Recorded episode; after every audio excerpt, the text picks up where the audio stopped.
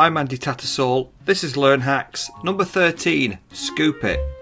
In this ever changing world, it becomes increasingly hard for students to stay on top of the topics that interest them the most. This is because of the many distractions and interruptions and growing amounts of content on the web. Professor and internet expert Clay Shirky once said of information overload, it's not information overload, it's filter failure.